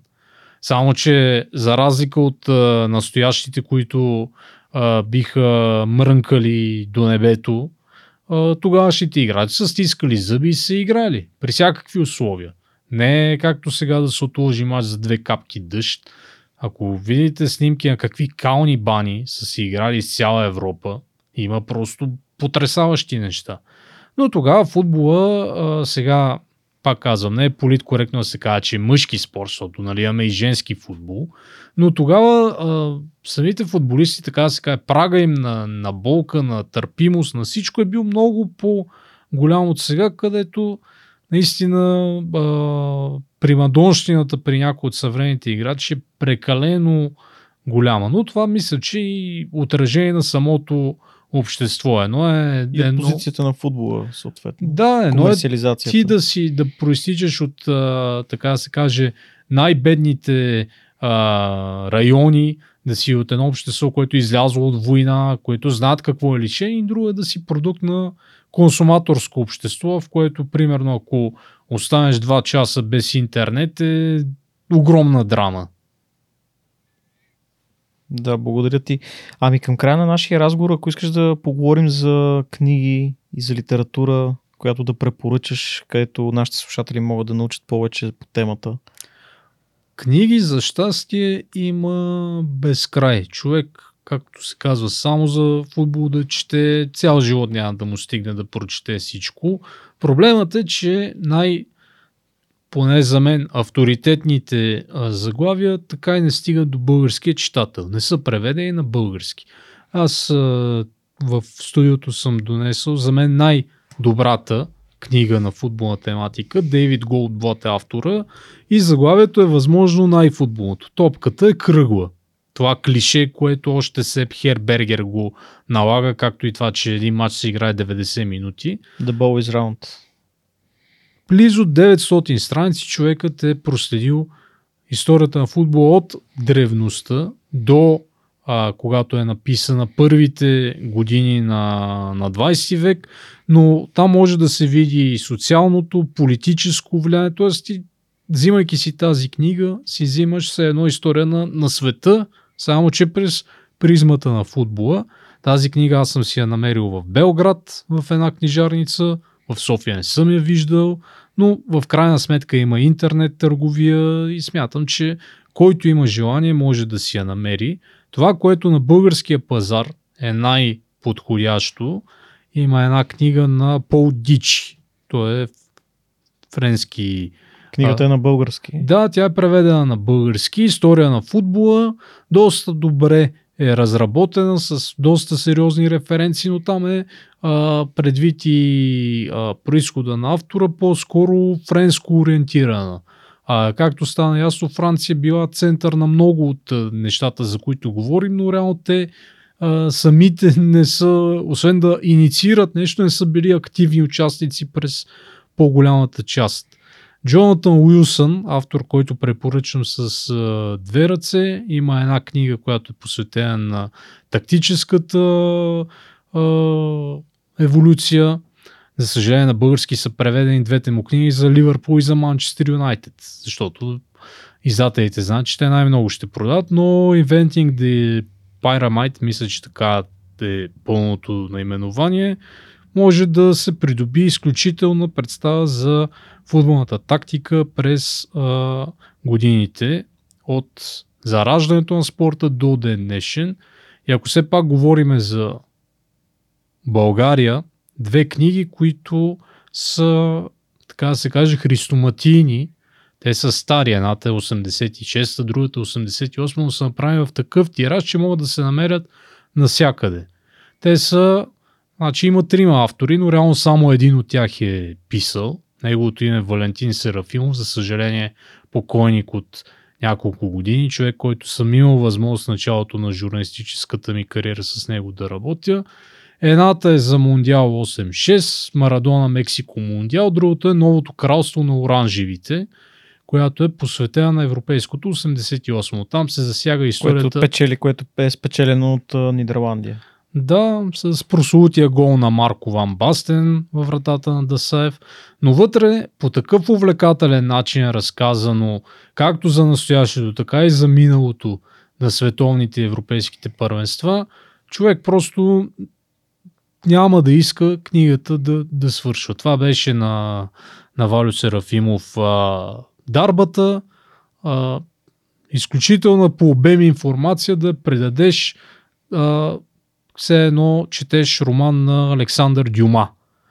Историята на някой футболист, и като и това, което аз забелязвам, защо на български язик се превеждат най-вече биографични книги или за големи отбори? Защото истината е, че читателя се интересува по-скоро от личната история, от това някой да го вдъхнови с личен пример, отколкото да чете за процеси и за неща, които а, в течение на времето се развиват по някакъв начин. Но тези книги, които споменах, са наистина такива, които някои от тях могат да се четат и от хора, които нямат понятие от футбол. Така че препоръчам ги. А, тази, която донесох, история на футбола на Поп Димитров, една от големите фигури в българската журналистика в социалистическия период, аз се донесох само за сравнение. Защото една и съща тематика, Дейвид Голдблад пише 900 страници, а един от малкото опити на български язик, някой българин да напише такова нещо, набрава не повече от 200 или 300, естествено в друга среда се развива, различни са източниците, но ние нямаме футболна култура. Това има, ли е... нещо, има ли нещо интересно в тази голямата книга на Дейвид? Има. Много, Много неща, защото Нещо тя... интересно, което го няма в другите, например, да споделиш. За футбола ти спомена футбола като културен феномен. Абсолютно. Освен това, тя не е фокусирана само върху големите нации, защото ние сме свикнали да следим само водещите отбори, най-известните държави. В случай може да се прочете развитието на футбола в Африка, развитието на футбола в Азия, в Северна Америка, където наистина са неистои борби да, да пусне корени в uh, Съединените щати с NASL и с uh, сега Major League Soccer. Много противоречиво. Там сега в момента пуска корени женския футбол. Това е новия социален феномен, който избоява последните години.